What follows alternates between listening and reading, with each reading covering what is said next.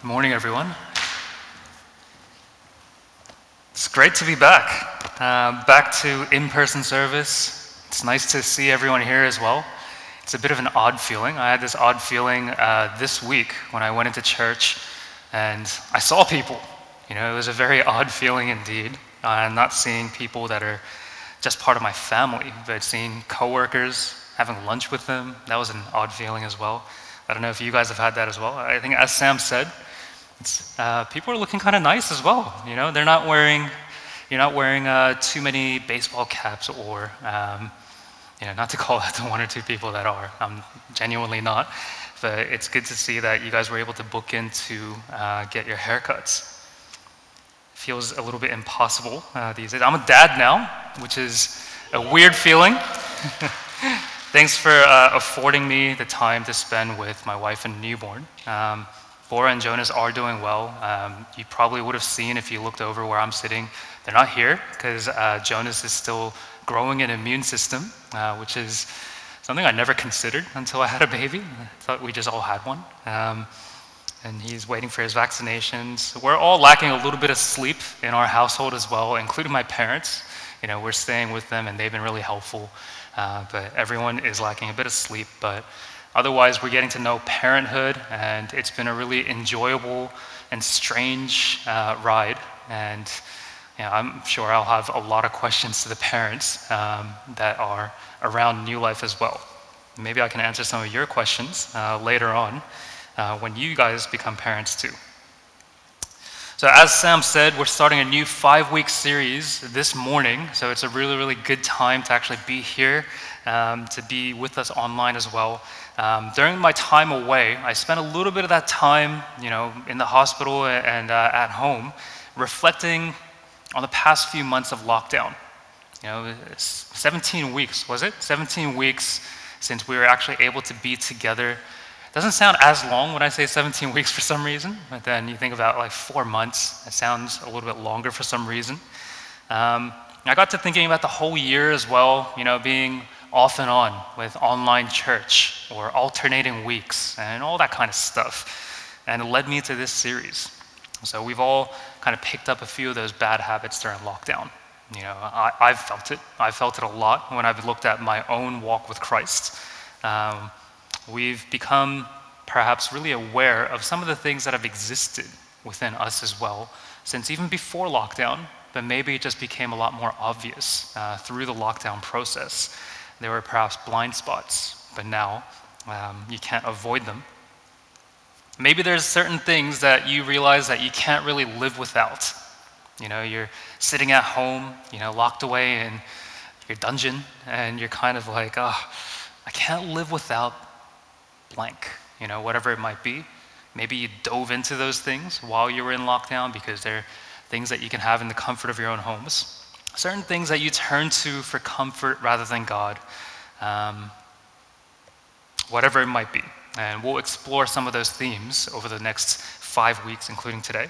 Uh, whatever the case, let's pray together as we start this series that it'll highlight uh, the things that have become part of our way of life that don't really belong with the people of God, you know, that don't really belong with you as you walk in your journey with Christ. And then hopefully we'll be able to say goodbye to them together. Let's pray. Father, we thank you that we're able to come together like this, uh, that we're able to jo- uh, enjoy the great gift of community that you've given us. Truly, you're a good God, you're a faithful God who knows that we can't do this journey alone.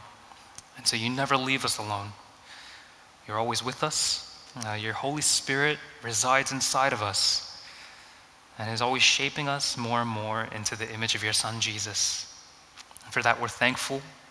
We're thankful, Lord, that we get to do this in the context of community as well, Lord.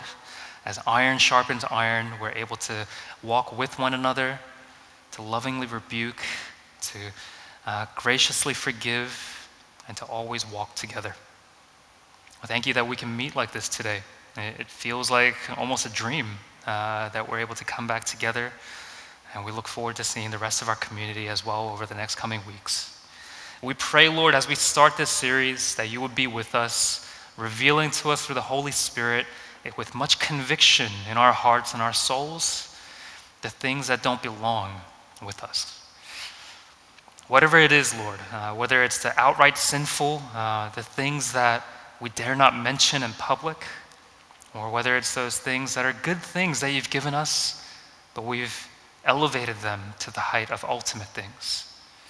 Help us, Lord, in identifying these things and give us the courage to say goodbye to these things as we look forward to 2022. We pray, Lord, that you would give us great wisdom, that you would speak to us. Help us, Lord, to be honest with ourselves and with you, and indeed with one another as we go from here.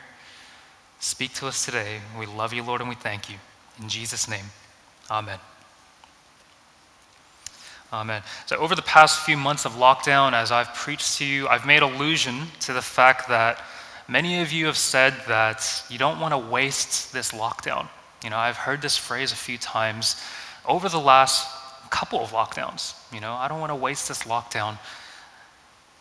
You want to spend ample time reading the Bible, like really reading the Bible, because you've kind of realized what's well, the Word of God. It's the clearest way God speaks to us we're real serious about our faith, surely we must know this thing.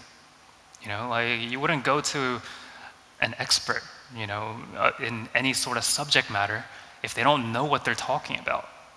You wouldn't go to an Apple store if Daniel's there on a Samsung and he's just, you know, not really paying attention to the Apple products in front of you, right? You wanted to really learn how to pray. You know, you want to spend time really deep in prayer you want to make sure to live life as a follower of Christ.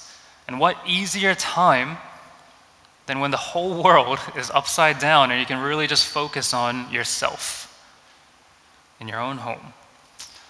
But maybe that's kind of where things went awry a little bit.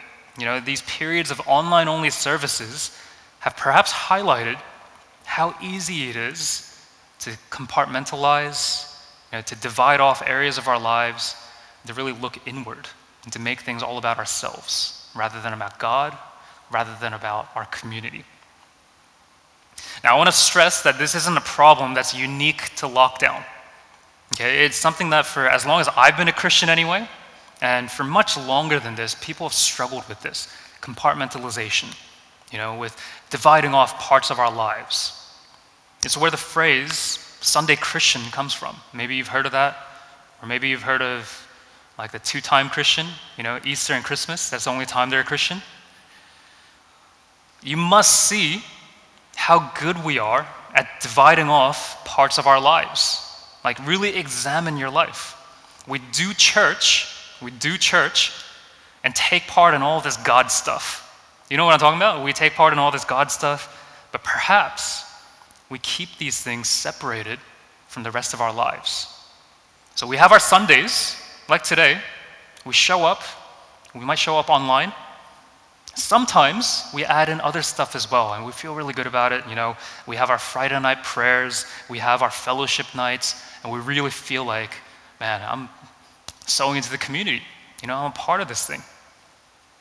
But there's this strange separation where at other times the people around us simply wouldn't know that we're Christian.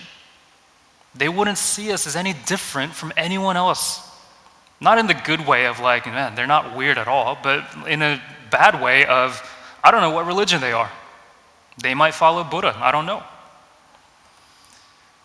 Reading the Bible, praying, talking about God with one another, these things become really unnatural. And maybe you felt this. Like, if you've ever wanted to talk to another Christian about your walk with Christ and you found that to be really weird, maybe it's because we make things really artificially difficult with the separation that we've created in our lives between our faith and the rest of our lives. But Christians, this is not the way. This is not the way. It's not what God had intended for us. Now, if you're not yet a believer in Christ, I want you to know what we're all about. It's what you know, Sam mentioned at the top of the service.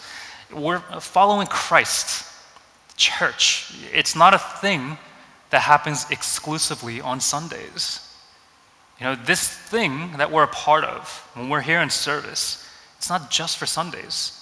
And I apologize to any non Christians that we as Christians haven't represented that well. You know, we act one way and then another. But the truth is, loving Jesus is an all of life thing. Amen? So I've been excited about meeting together in person again. You know, there's fewer chairs in here, but definitely a lot more people. And it's not primarily because it's just nice to see your faces, although that's, you know, it's nice as well. It's not just because I want to engage in actual conversations instead of rushing over to my chair during the breaks and typing something to you really quickly and then not seeing your response, going home and seeing what's been recorded like a couple days later, being like, oh yeah, that was really nice what they said. I can't respond. But in order, like, why do we want to meet? It's in order to spur you on to making all of life all about Jesus. And this is why we meet. We want to make all of life all about Jesus. Now, our modern, modern day, watered down way of thinking about faith in Christ, about religion, is far removed from what it ought to be, right? It's really, really far away. We see glimpses of this in what we read today in Galatians in the Apostle Paul's life, as we see the way that he conducted himself throughout the New Testament. It's not just in Galatians, but all throughout the New Testament. When you examine the Apostle Paul's life, you see a little bit of a glimpse of what I'm talking about. We see what his beliefs meant to him and to those around him as well. I think that. Is it okay? Yeah? Now we're really back. You know, we've, uh, I've missed that, kind of, not really. All right. You see this as well in the way that people that Jesus interacts with conduct their lives too. And you can see what level of importance they place on their beliefs, how it shapes all that they are. Like you ever read the Gospels and you wonder, man, they're always talking about religion. They're always talking about faith. Like, can you imagine if Jesus was here today? Like, we'd be talking to him about movies. We'd be talking to him about all sorts of other things. But for the Apostle Paul, what he believed in was what he practiced as well. All the God stuff made up the culture that he was a part of. It gave meaning to the relationships that he had with other people. And all of it was woven into the way that he did life. In short, it's as Paul describes it a way of life. Galatians 1:13 For you have heard about my former way of life in Judaism I in- intensely persecuted God's church and tried to destroy it. What was this former way of life that Paul talks about? So we read in the book of Acts all about Paul. We first meet him in Acts chapter 7, the first time we ever see him. And what's the context? Well, there's a follower of Christ named Stephen. He's being killed for his beliefs. You know, he's being brought before this angry mob, given kind of like the last chance to say something. And what does he do? He preaches to them, you know, and he kind of condemns them as well. And so, of course, he's going to get killed. We went into a lot more detail about how Paul, called Saul prior to his conversion, changed. You know, that was January last year, or January of this year. And the story picks up again in Acts chapter 9. Acts 9, 1 to 2 reads this Now Saul was still breathing threats and murder against the disciples of the Lord. He went to the high priest and requested letters from him to the synagogues in Damascus, so that if he found any men or women who belonged to the way, he might bring them as prisoners to Jerusalem. The way being what we believe now. So observe with me that Paul, in his former way of life, committed himself, his life, to his work completely. This is what he's all about. In his belief that his justification before God is secured by strict observance to the law, he felt that it was right to take it this far, to threaten and persecute and kill those he saw as departing from his beliefs, those he saw as not orthodox, to Judaism. He thought it was right. So now we often gloss over this part of Paul's life. We just kind of think of it as, you know, his BC days or like his before Christ days, right? And we think about how we compartmentalize it, actually. We think of it as wrong since it's not the way of Christ. But there's a lot to learn here. One thing you can observe about him, even before his conversion, was that he was deeply committed to what he believed. He wasn't one foot in, one foot out. He went all in on what he believed.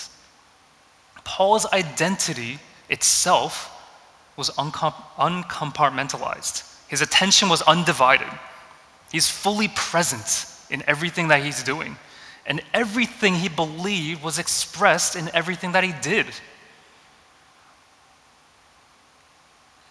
It's bad, he killed people, but it's kind of a breath of fresh air that he's so undivided. Like, do you feel that? Like, when I look in the mirror and observe myself, I hate how divided I am. I hate it. What is it about our modern Western way of thinking that makes it so second nature to try to put everything into neat little boxes? You know, it's like we, we have a little IKEA store inside of our souls, and we get these little compartments, and we're like, okay, I got to put, you know, schooling in here, uh, be, you know, this kind. Of, we talk about wearing different hats, being one way when we're at work or when we're at study, and then we're another way when we're with our friends, another when we're with particular loved ones. Like you ever sit next to someone, and you know the way they talk to you. You've been their friend since middle school. They're rough. And then a call comes from someone they're interested in. Their voice changes completely. And you're looking, I don't even recognize this person anymore. You ever experienced this? I think I do this. I put on my pastor hat when I'm here. I put on my dad hat when I'm holding, you know, baby boy Jonas, right? I put my husband hat back on when I look at my sleepless wife. But is this right? Like, do I stop being a dad when I'm at work? Am I not your pastor if I run into you on my day off? Like, am I just some stranger? You wouldn't even know if I'm a Christian. I better not ever stop being a husband to Bora if I value my life. So, what about Paul, though? What was revealed to Paul on that road to Damascus? Whatever it was, it had to be pretty major in order to shift completely this unyielding whole person like Paul. He's undivided in his attention, in his identity, and yet everything about him just changes. You wouldn't look at this person and think, this is the same guy. He even changes his name. Sometimes we mistakenly believe that Christian faith, what we believe in, is just primarily this code of conduct. You know, it's like a set of ethics that we're supposed to follow. Sometimes we think that it's just a philosophy, but neither of these things would have had such a great effect on someone as resolute as Paul was. Like, imagine just giving a rule book to someone like Paul and saying, here you go, this is the new stuff that you got to follow. He's not going to be like, oh, I repent for killing all those people. Thanks for this new rule book. No. What Paul is pulled into is revealed by him in Galatians 1 15 to 16. Read with me here.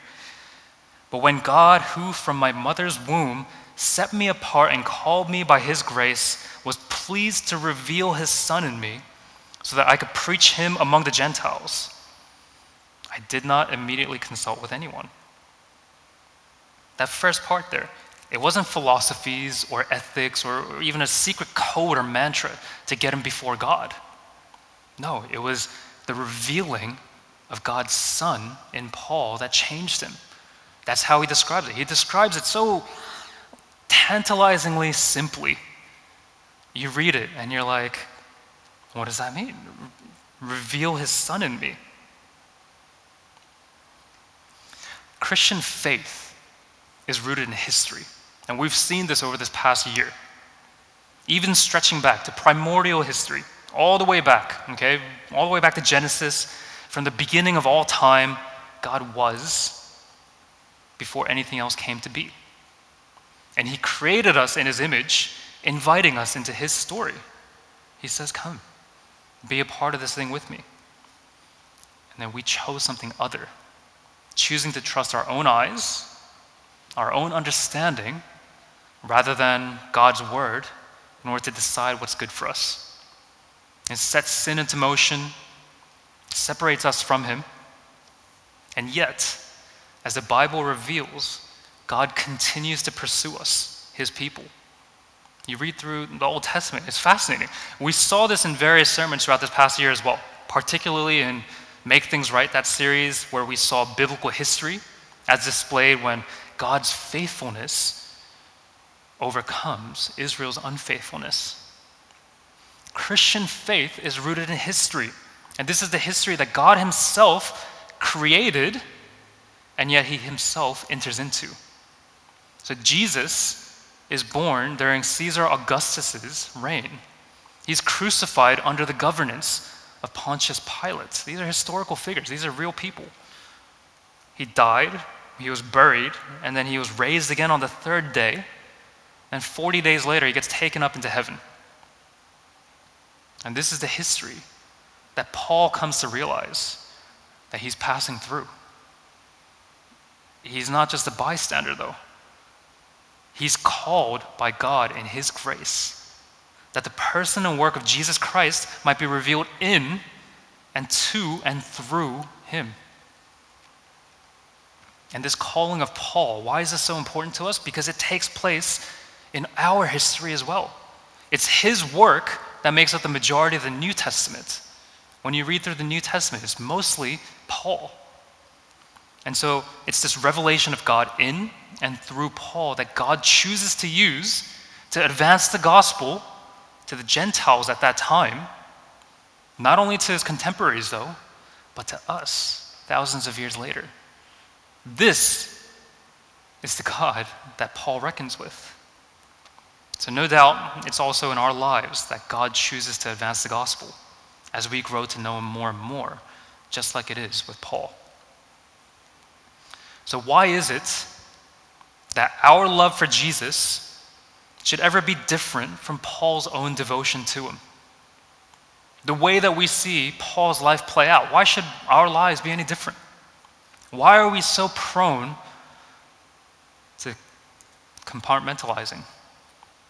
to code swapping, to putting on different hats wherever we go instead of being secure in our one new life that we receive in Christ.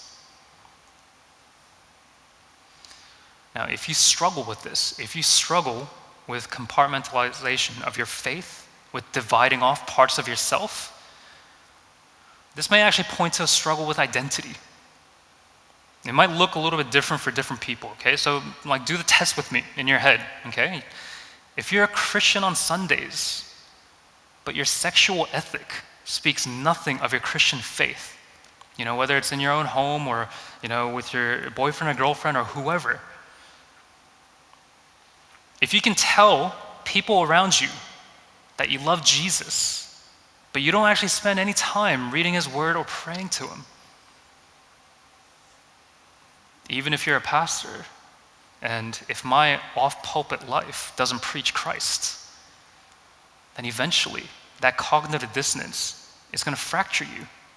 It's going to split your head in two, and you'll find that you're in the midst of this identity crisis very quickly. And you'll wonder, am I a Christian or not? And you'll split off. Or you may realize that you truly don't get the gospel of grace. We talk about it all the time, you hear it, you internalize it intellectually, but it doesn't play out. There's no fruit in your life. Look at what the gospel of grace meant to Paul. Here's a man who split families apart. He dragged people away to prison, killed Christians, and yet, at the appearance of Jesus on the road to Damascus, Paul received the gospel and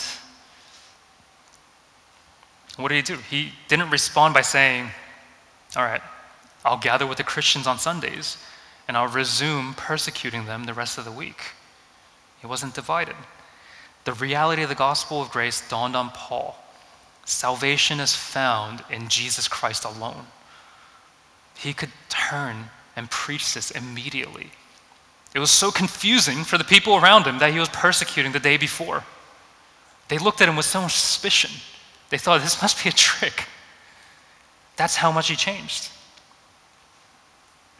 Salvation was not found in everything that Paul had committed his life to so far, but the good news that God has raised Jesus, our crucified Savior, from the dead, thus proving what Jesus had said all along that he truly is the Son of God, one with the Father, which means that the claim that Jesus ascended to the right hand of God the Father is also true. And so also the fact that he remains with us Christians, the body of Christ. If you are a Christian, you're part of the body of Christ, so Christ remains in you. And this Jesus, he's going to return one day in power and glory, bringing the history that we're a part of to a close in divine judgment. And we will be with God in the New Jerusalem, counted as righteous for our faith. Before that time comes, God is calling all of us to Him, to salvation. Just as Paul was called to bring this message, this good news of God's grace to all people, we're also being called to be heralds of the gospel of grace as well. This is what we're a part of here at New Life.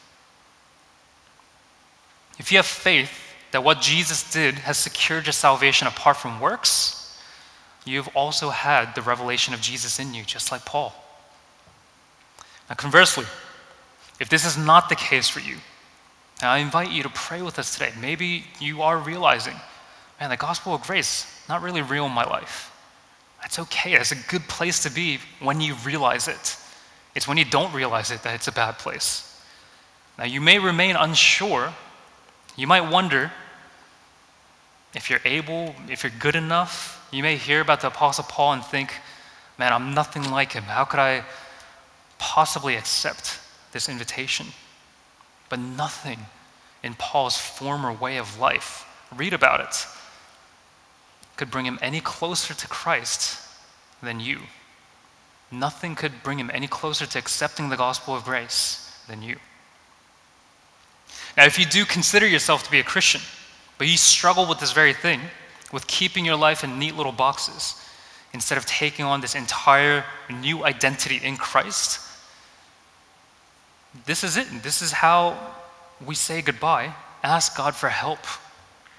Like, this isn't something that you just go home and decide all right, I'm going to change my identity. It doesn't happen. You know, it's not like high school when you change high schools and you decide, I'm going to be the cool kid now. It doesn't work that way, right? Ask God for help today for the revelation of Jesus Christ to the point that you may recenter your entire life around Him. And He is faithful and He will answer. All right, why don't you pray with me here?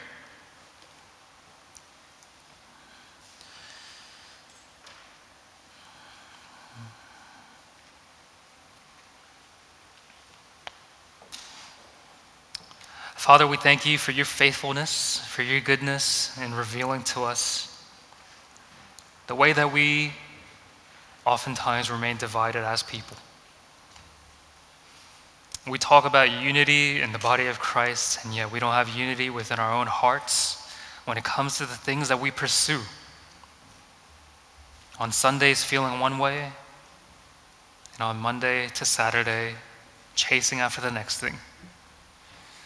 And yet, you, in your graciousness, in your loving, fatherly wisdom, draw us near to you and reveal these things to us through the time of the pandemic and beyond. I thank you that you give us a new identity in your Son, Jesus.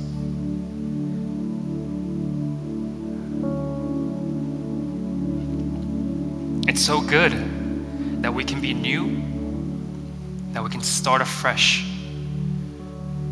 and that we can stand before you, not in shame, but completely unashamed, stripped bare of all of the masks that we put on, all of the things that we chase after, and accepted into your family. We want to live out that identity. We want to live out the way not only the Apostle Paul lived out, but even more, the way that Jesus lived.